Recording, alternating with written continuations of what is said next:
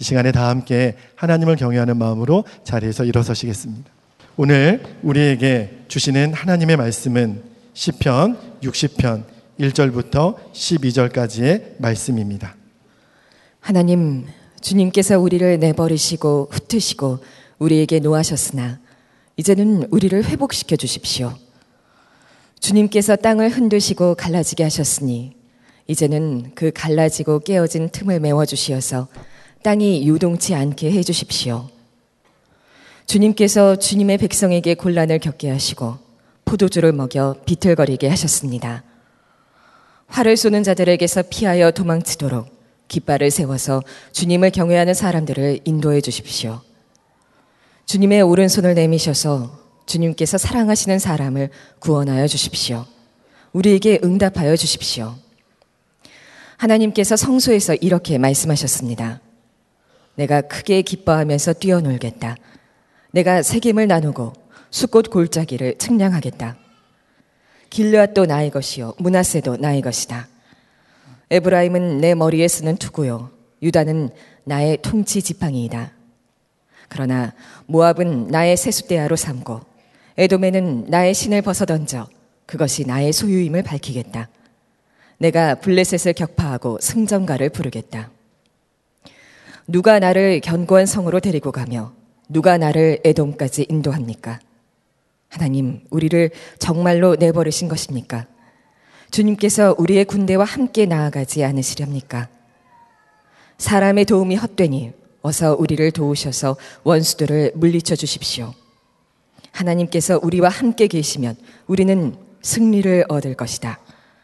그가 우리의 원수들을 짓밟을 것이다. 아멘. 하나님의 말씀입니다. 자리에 앉겠습니다. 어, 믿음의 힘이라는 것은 뭘까? 어, 중국 가정교회 지도자를 어, 미국 교회에서 이렇게 초청을 해서 어, 말씀을 듣다가 도전받은 은혜를 어, 제가 전해 들었습니다. 그 미국 가정교회가 중국에 있는 가정교회가 굉장한 핍박을 받는 교회입니다. 아직까지도 그렇습니다.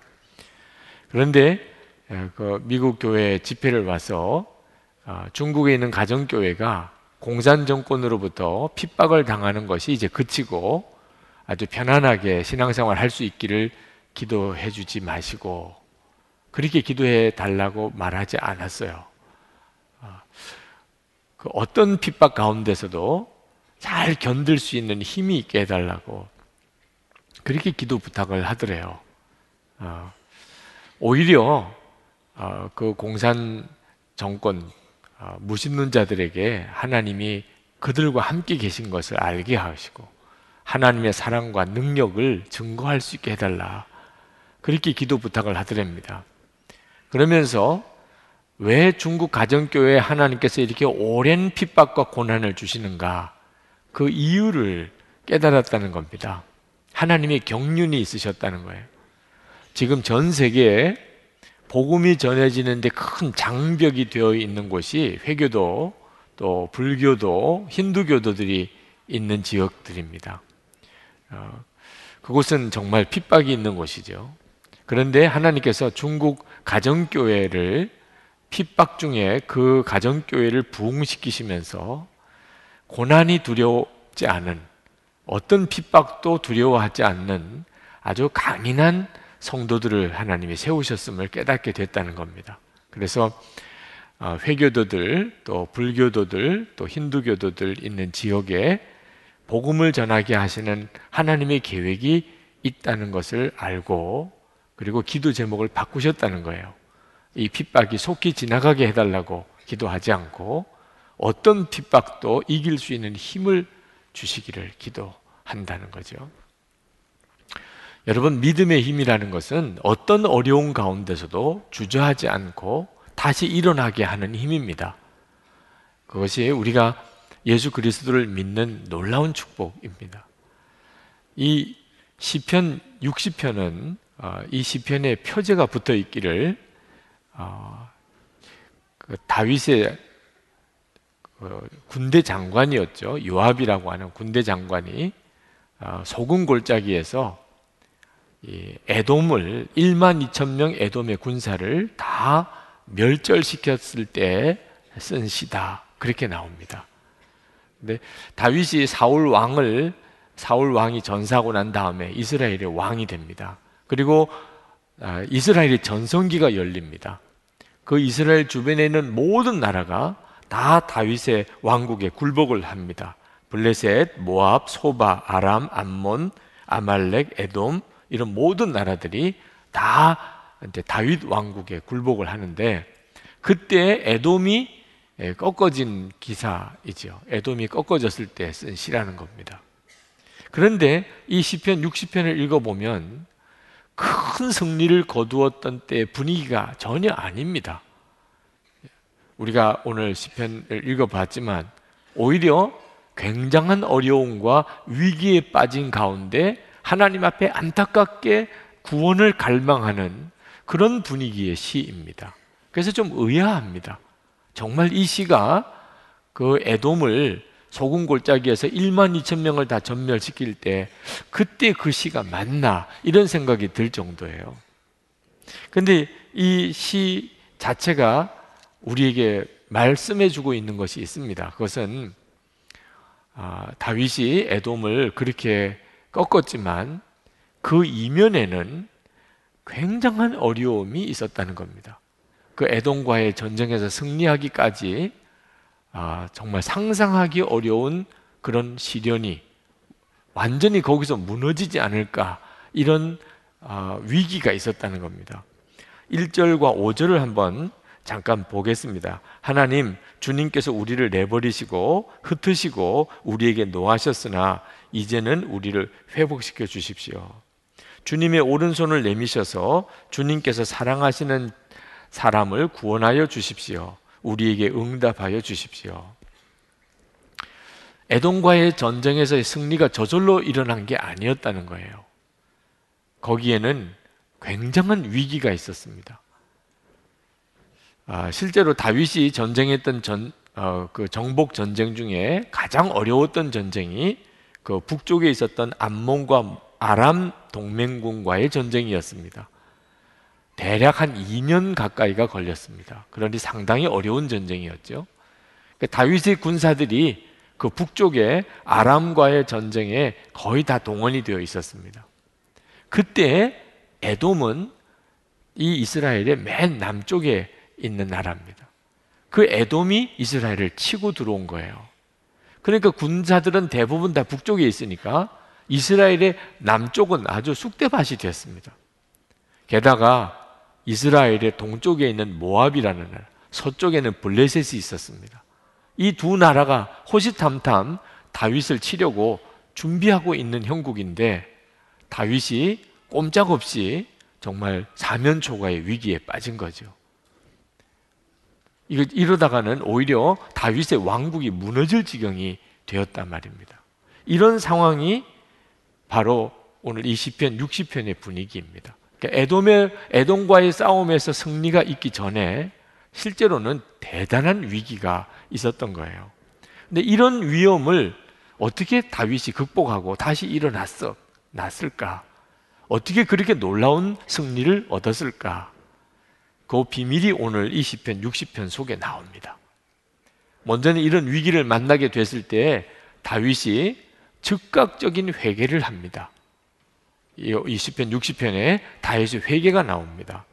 1절부터 3절까지 앞부분을 보면은 하나님, 주님께서 우리를 내버리시고 흩으시고 우리에게 노하셨으나 2절에 주님께서 땅을 흔드시고 갈라지게 하셨으니 3절에 주님께서 주님의 백성에게 곤란을 겪게 하시고 포도주를 먹여 비틀거리게 하셨습니다. 다윗은 에돔이 아, 이스라엘을 침공해 들어오고 지금 이스라엘의 남쪽이 성들이 다 무너져 가고 있다는 소식을 듣는 순간에 다윗의 마음속에 아차 하고 깨달아지는 것이 있었어요. 하나님의 징계구나. 이것이 하나님이 치시는 거구나. 라는 마음이 순간 들었던 거예요. 이건 애돔이 우리를 공격한 것만 아니고 하나님이 지금 나를 치시는 것이다. 하나님이 우리 이스라엘을 치시는 것이다. 이렇게 깨달아진 거예요. 정확하게 그것이 어떤 죄였는지는 이 시편 속에는 정확하게 드러나지 않는 것처럼 보입니다. 그냥 분명한 것은 하나님의 징계라고 분명히 다윗이 믿어진 거예요. 그렇기 때문에 다윗은 뭐 에돔 사람 때문에 두려워하거나 또는 그것 때문에 뭐 원망하거나 탄식하거나 낙심하거나 하지 않았습니다. 이건 하나님이 지신 것이니까. 그러니까 다윗이 할 일은 회개하는 것밖에 없어요. 아, 내가 잘못했다. 아, 그랬구나. 그래서 하나님이 나를 치시는 거지. 하나님, 잘못했습니다. 하나님, 용서해 주세요. 그렇게 회개하면 되는 거예요. 우리가 살다가 어려운 일을 만났을 때 갑자기 마음속에 깨달아지는 죄가 있을 때가 있습니다. 그때는 그 어려움 때문에 탄식하거나 울고 불거나 할 게 아니고 그 죄에 대해서 하나님께 바로 가지고 나가서 하나님 잘못했습니다. 그렇게 회개하는 거죠. 그게 길인 거예요. 다시 일어날 수 있는 길인 겁니다. 그리고 하나님께 회복시켜 주시기를 간구합니다. 1절, 2절에 보면 하나님, 이제는 우리를 회복시켜 주십시오. 2절에 이제는 그 갈라지고 깨어진 틈을 메워 주시어서 땅이 요동치 않게 해 주십시오. 라고 하나님께 기도합니다. 다윗에게는 애돔으로 인해서 자기가 망할 것이라고 절대 생각하지 않았습니다. 반드시 자기가 애돔을 정복할 수 있을 것이라는 확신이 있었어요. 그것은 하나님이 그렇게 예언해 주셨기 때문입니다. 분명히 하나님이 그렇게 약속하셨어요.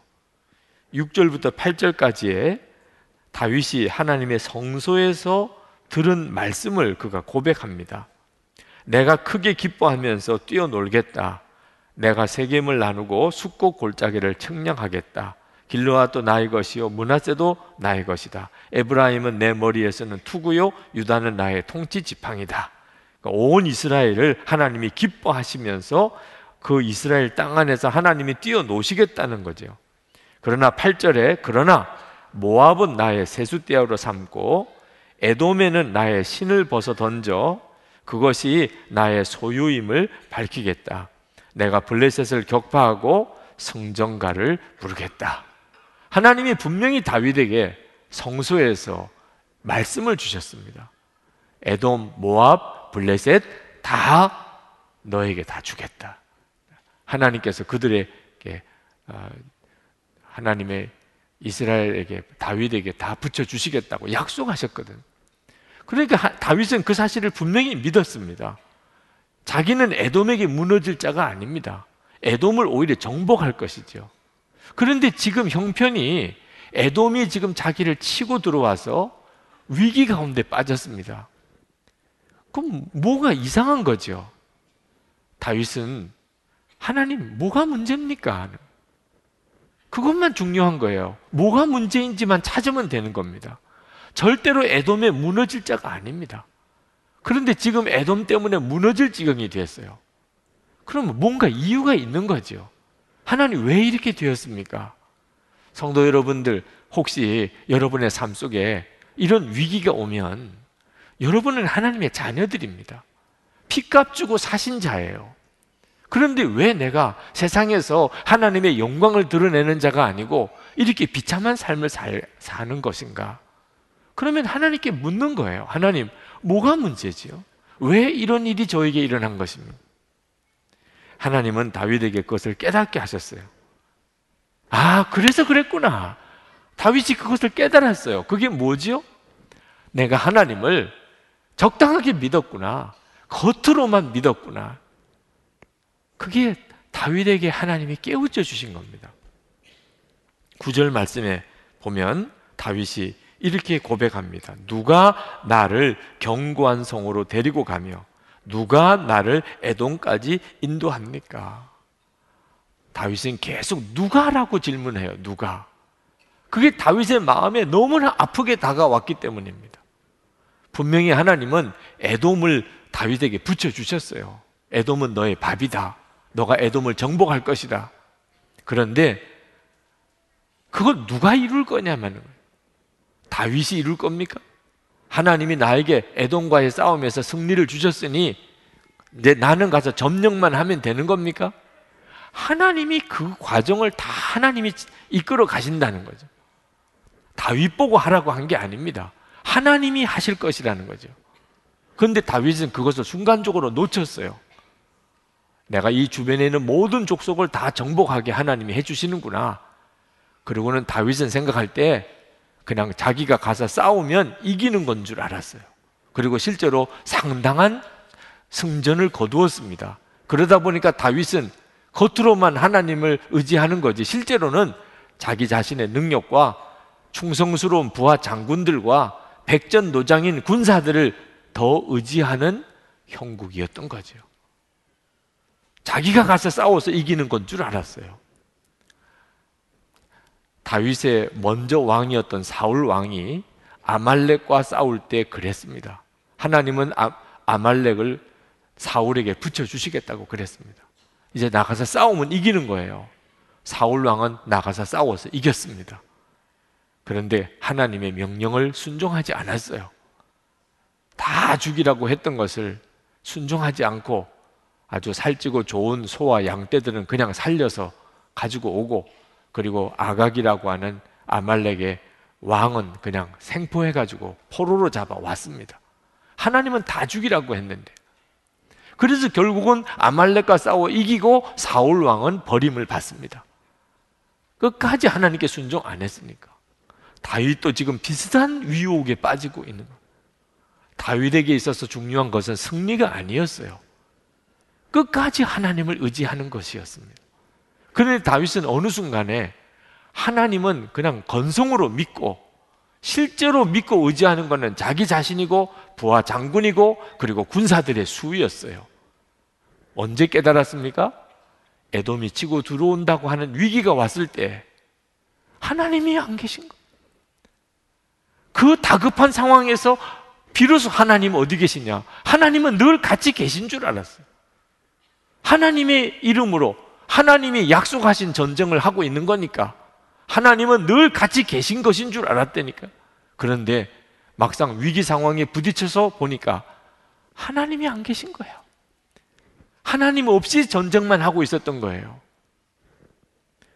다윗이 얼마나 다급하고 얼마나 하나님 앞에 회개가 됐는지 철저히 하나님과 함께 계신 것을 확인하고 철저히 하나님의 말씀에 순종하고 매사에 하나님께 묻고 하나님의 응답을 받고 그렇게 해야 되는 것인데 어느 순간부터 다윗의 생각대로 다윗의 판단대로 그저 장수들과 군사들이 있으면 이기는 것인 줄 알고 이렇게 전쟁을 하고 있는 자기 자신을 깨달은 거예요.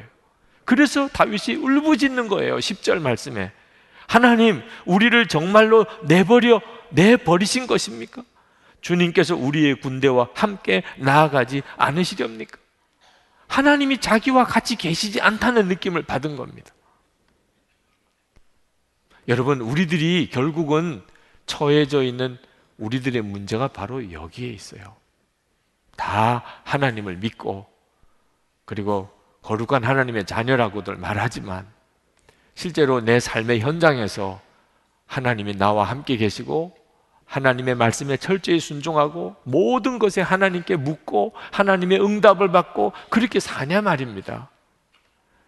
건성으로 하나님을 믿으니까 결국 이런 처지에 빠지는 거죠. 다윗은 비로소 깨달아요. 부하나 그 용맹스러운 부하 장군이나 그 많은 군사가 아무 힘이 안 된다는 것.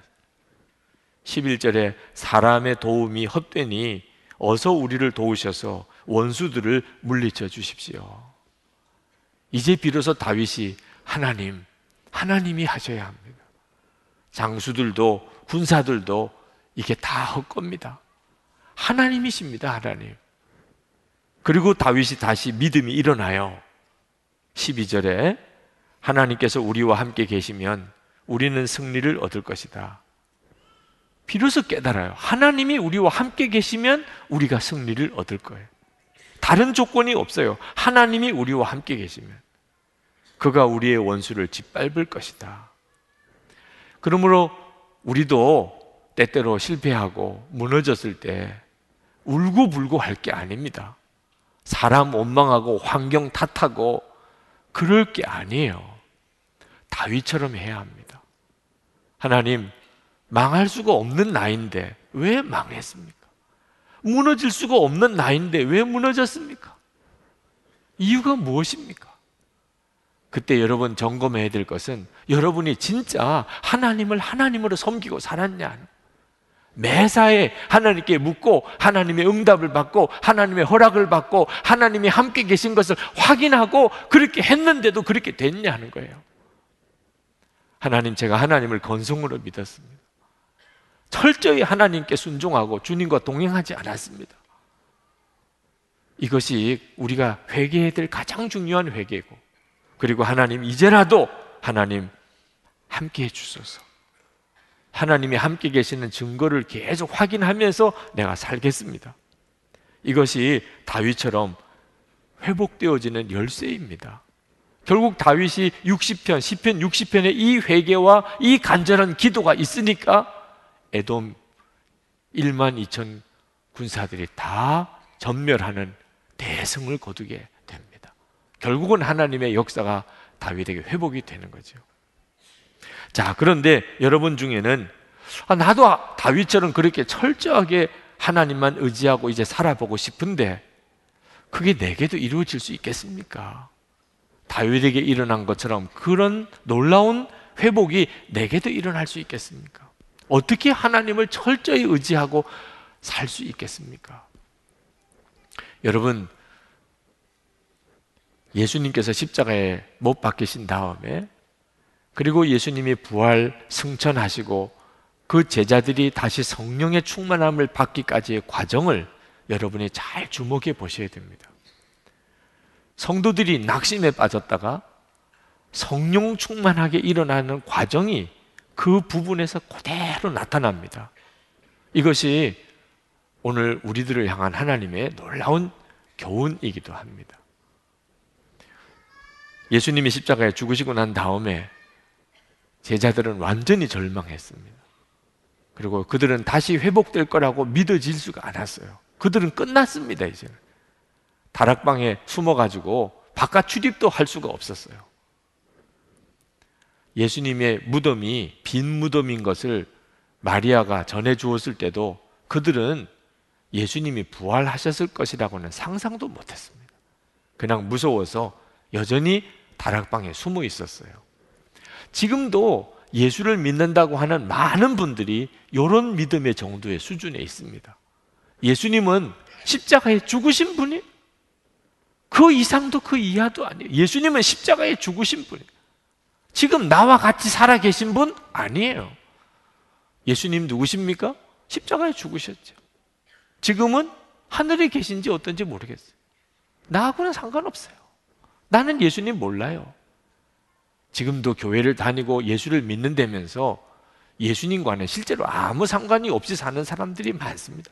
이런 사람들은 세상에 나가면 완전히 두려움 속에 살아요. 자기가 예수 믿는다는 이야기조차도 못해요. 자, 그 다음 단계에 제자들이 부활의 주님을 만나는 사건들이 일어납니다. 예수님이 부활하신 모습을 마리아에게 보여주시고 그리고 제자들이 모여있는 다락방에 나타나셔서 보여주시면서 예수님이 부활하셨다는 것을 만난 성도들이 일어나요. 예수님의 부활을 실제로 만난 성도들은 완전히 변해버리고 마리아가 부활의 주님을 만나고 제자들에게 그 소식을 전해주려고 뛰어갈 때의 그 심정은요 아마 심장이 터질 것 같았을 거예요. 숨어 있던 다락방에서 부활의 주님을 만났을 때 제자들의 가슴도 아마 터질 것 같았을 거예요. 부활의 주님을 만난 사람. 우리 중에도 말입니다. 그냥 건성으로 예수 믿는 사람만 있는 게 아닙니다. 지금도 함께 계시는 부활의 주님을 정말 만난 사람들이 우리 주위에도 있어요. 얼굴이 다릅니다. 예배를 드리는 게 다릅니다. 부활의 주님을 만나고 나면 예전처럼 살 사람이 아무도 없어요. 그런데 소수인 게 문제인 거죠. 대부분은 그냥 부활의 주님을 만났던 사람에 대해서 소문을 들은 게 있어요. 아, 저분은 살아계신 주님을 만났대. 저분은 부활의 주님을 실제로 마음에 모시고 산대. 그런 사람도 있대. 이렇게 소문만 들은 거예요. 그때 당시 예수님 부활의 주님을 만난 제자들이 있을 때도 똑같았어요. 도마 같은 제자는 그런 소문을 듣고도 본인이 만나지 못했으니까 믿어지지가 않았어요. 지금도 그런 형편에 있는 분들이 있을 겁니다. 소문은 들었어요. 지금도 주님은 살아계시다. 설교는 들었어요. 근데 본인이 만나지를 못했어요. 근데 거기서 끝난 게 아닙니다. 120분도 성령이 부어집니다. 온 교회가 성령을 받아요. 한두 사람이 주님을 만나는 체험을 한 게 아니고 온 교회의 성령이 부어져요. 그래서 예루살렘 전체가 뒤집어집니다. 예루살렘 교회가 성령을 받았는데 예루살렘 전체가 그것을 알게 돼요. 하나님의 계획은 여기까지 이어집니다. 여러분, 성령 받은 사람, 예수 살아계신 예수님을 만난 사람 이렇게 일어나고 있는 것이 여기서 끝나는 게 아닙니다. 이 자리에 계신 여러분 모두가 다 성령을 체험하게 되는 이런 엄청난 하나님의 부흥이 하나님의 약속 속에 있습니다. 그러면 교회 바깥에 있는 사람들이 알아요. 하나님의 역사하심이 나타났다는 사실. 선한 목자 교회에 성령이 부어진 것은 이 복종동에 있는 거리 사람들이 압니다. 그 사람들이 알게 돼 있어요. 이 교회에 뭐가 역사가 일어났어요. 선한 목자 교회에 하나님이 정말 임하셨더라. 그러면 이 세상에 있는 사람들이 비로소 알게 될 때가 옵니다. 여러분, 여러분은 지금 어느 단계쯤 계십니까? 여러분 자신은 지금 어느 단계쯤 있으세요? 예수님의 십자가에 죽으신 거는 아는 정도입니까? 아니면 부활의 주님을 인격적으로 개인적으로 만났습니까? 여러분이 있는 공동체에는 함께 성령 받는 역사가 일어났습니까? 여러분이 어느 지점에 있는지를 잘 아실 필요가 있습니다. 그건 왜 중요하냐? 그 다음 단계가 어떻게 될 건지를 여러분에게 알려주는 것이에요. 여러분이 아직까지 십자가에 예수님이 죽으신 것 정도밖에는 모르는 분들은 부활의 주님을 만날 때가 반드시 옵니다. 약속되어져 있어요. 여러분 집에서나 여러분 교회 공동체 안에 여러분 혼자서 주님을 만난 정도입니까? 그러면 온 식구들이 온 교회 공동체가 하나님의 성령을 받는 이런 역사를 경험할 때가 옵니다. 하나님께서 그렇게 이끌어 가세요. 그러나 아직도 끝이 아닙니다. 그저 한 교회가 성령 받고 한 지역이 뒤집어지는 정도가 끝이 아니에요. 하나님의 계획은 더 놀랍습니다. 요, 요엘서 요엘서 2장에 보면 2장 28절에 그 후에 내가 내 영을 만민에게 부어 주리니 너희 자녀들이 장래 일을 말할 것이며 너희 늙은이는 꿈을 꾸며 너희 젊은이는 이상을 볼 것이며 그때 내가 또 내 영을 남종과 여종에게 부어 줄 것이며 지난 2000년 동안 기독교 역사는 결국은 이 약속을 이루기 위하여 진행되어 온 거예요. 별의별 일들이 많았습니다. 어떤 때는 교회가 완전히 문을 닫나 이런 위기도 있었어요. 실제로 그 나라와 지역만 보면은 완전히 교회는 끝났구나 이런 때도 왔습니다. 그러나 역사를 전체를 놓고 보면 예루살렘에서 시작된 성령의 역사가 전 세계 모든 족속에게로 퍼져나가고 있는 중에 지금은 그 마지막 단계쯤 와 있습니다. 하나님의 약속은 반드시 이루어져요. 만민에게 성령이 부어지는 역사가 대부흥이 일어나고 그리고 우리 주님이 오십니다. 그리고 이 세상은 정말 완전히 뒤집어져요. 성령이 임한 성도와 그 교회 공동체를 통하여 비로소 교회는 세상은 뒤집어지는 거예요. 여러분, 머물러 있으니까 문제인 거예요. 내가 주님의 계획 가운데 살아계신 주님과의 관계가 하나님의 말씀대로 이렇게 진행된다는 사실을 분명히 알고 항상 그 다음 단계로 나아가야 되는데 내가 주님과의 관계가 딱 멈추어서 머물러 있으니까 그러니까 내 심령이 무너지고 내 삶이 무너지는 위기가 오는 거예요. 여러분 실패했다고 절망하지 말고 주저앉지 말아야 됩니다. 왜냐하면 하나님은 실패하고 절망한 사람을 쓰시기 때문에 그것이 세상과 다른 것입니다. 다윗이 에돔과의 전쟁에서 그 역사적인 승리를 거두기 전에 다윗은 완전히 무너진 심정이었습니다. 그랬기 때문에 하나님이 다윗을 쓰실 수가 있었어요. 하나님께서는 세상에 미련한 것들을 택하사 지혜 있는 자들을 부끄럽게 하려 하시고 세상에 약한 것들을 택하사 강한 것들을 부끄럽게 하려 하시며 세상에 천한 것들과 멸시받는 것들과 없는 것들을 택하사 있는 것들을 피하려 하신다는 말씀을 붙잡으셔야 돼요. 부활하신 주님이 승천하시기 전에 40일 동안 제자들과 같이 있었습니다. 그때 예수님이 하신 일이 뭐냐면 제자들을 다 사명자로 일깨우는 일을 하셨어요. 좀 이해가 안 됩니다. 예수님의 십자가 사건 때 제자들은 예수님을 부인하고 예수님 버리고 다 도망갔던 사람들이에요. 그 사람들 무엇을 뭐가 있겠어요? 그렇게 나약한 사람, 믿음 없는 사람, 충성되지 못한 사람들. 그런데 예수님이 그 제자들에게 오셔서 그 제자들을 용서하실 정도가 아니고 그들을 다시 다 사도로 세우셨습니다. 아니, 도대체 예수님은 정신이 있는 겁니까? 없는 겁니까? 예수님에게도 계획이 있으셨어요. 예수님의 계획이 뭔지 아십니까? 그 제자들에게, 실패했던 그 제자들에게 성령을 부어 주시는 것이었어요. 성령님으로 오시는 것이었어요. 그리고 그 실패한 제자들을 통해서 성령님으로 직접 역사하시는 거예요. 전 세계에 복음을 전하고 이 땅에 하나님의 나라를 이루는 일을 주님이 직접 하시는 거예요, 주님이. 그런데 주님이 직접 그 제자들의 마음 속에 들어오시기 위해서 실패자가 더 나아요, 실패자가. 절망, 자기 자신에 대해서 절망한 자가 더 놀라운 기회가 있는 거예요. 나는, 나는 안 돼. 나는 못해. 나는 끝이야. 나는 할 수가 없어. 자기 자신에 대해서 완전히 절망한 사람. 이런 사람만이 나는 죽고 예수를 사는. 예수님 한 분이면 충분해. 24시간 주님만 바라보는 비로소 그런 마음이 그에게 생기게 되는 거예요. 성령님만 전적으로 의지하고, 항상 성령님만 의지하고, 성령님에게만 순종하고, 이런 사람이 아니면 이 다윗처럼 또 되고 마는 거죠. 건성으로만 믿는 것은 아무 힘이 없어요. 오늘 이 시간에 여러분은 여러분을 향한 하나님의 놀라운 계획을 아셔야 합니다. 세계적인 흑인 연가 가수 헤이즈라고 로널드 헤이즈라는 분이 미국 조지아 산골 마을에 맨발로 그냥 그렇게 지내다고 할 정도로 아주 무식한 그런 흑인 청년이었습니다.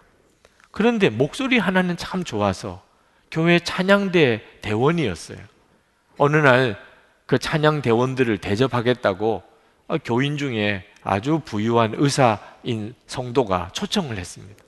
그래서 그 집에 가서 식사 대접을 받았는데 거기서 추궁기를 처음 봤어요.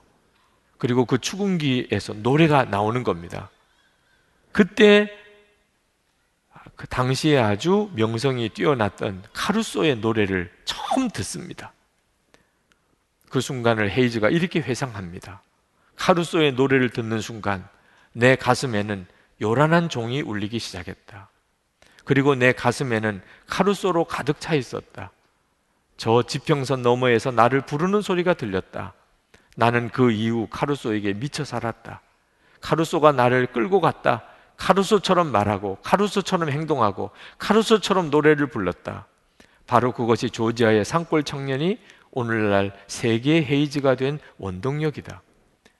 그러니까 이 헤이즈라고 하는 사람 속에 카루소가 들어와 버린 거예요. 그리고 그는 카루소처럼 살았어요. 그런데 여러분, 이게 우리, 우리 이야기잖아요, 다.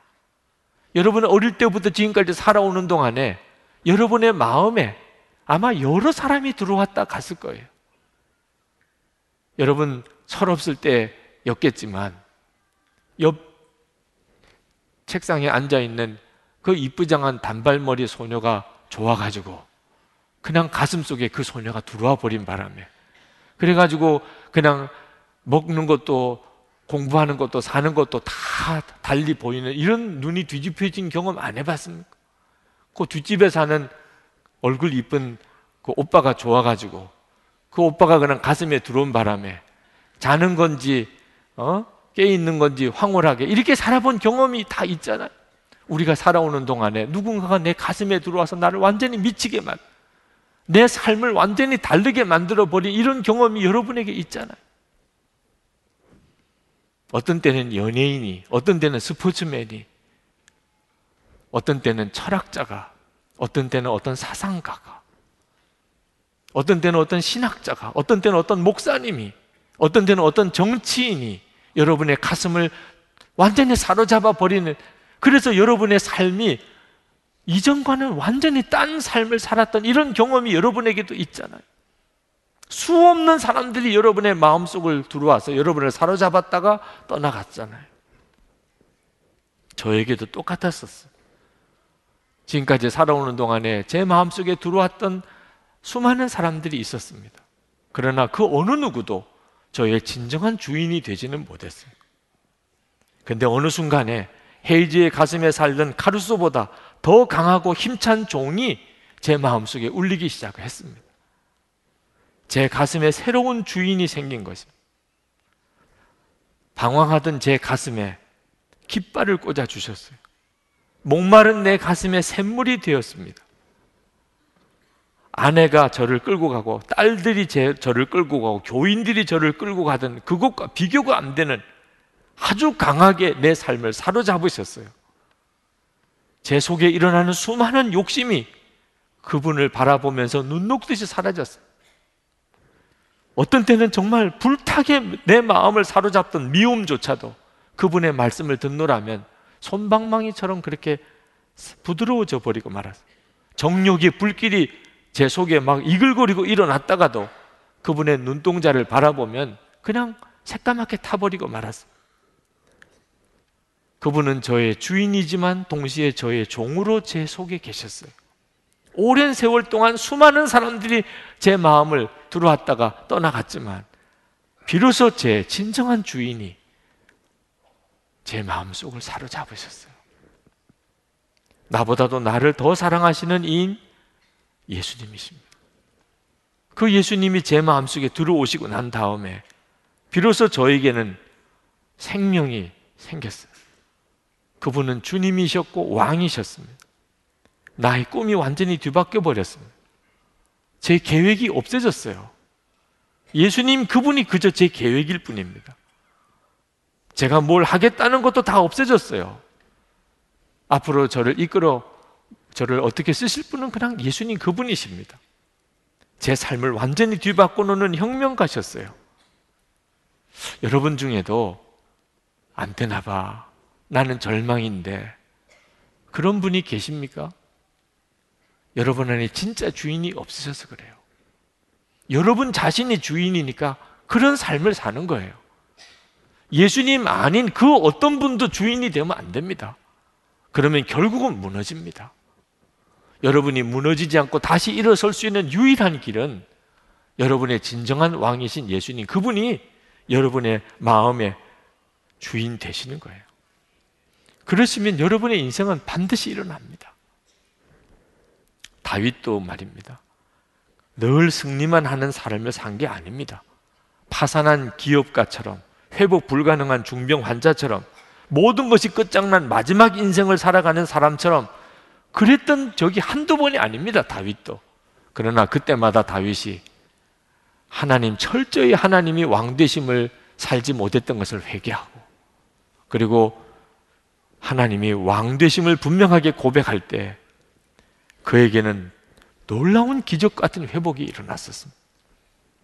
오늘 이 시간에 주님은 여러분을 정말 원하십니다. 네. 여러분이 무너진 것에 대해서 여러분이 실패자라는 것에 대해서 부끄러워하지 마십니다. 오히려 하나님은 그래서 여러분을 주목하시는 것. 다윗처럼 기도하십시오. 철저히 하나님이 왕 되신 삶을 살기를. 하나님이 함께 계시는 것이 그게 승리입니다. 이 시간 우리 기도하겠습니다. 여러분의 삶 전체를 주님께 내놓고 그리고 주님과 여러분 사이의 관계가 완전히 회복되는 시간이 되시기를 바랍니다. 기도하십시다. 은혜와 사랑이 충만하신 아버지 하나님, 이 시간에 주님의 말씀을 듣게 해주소서.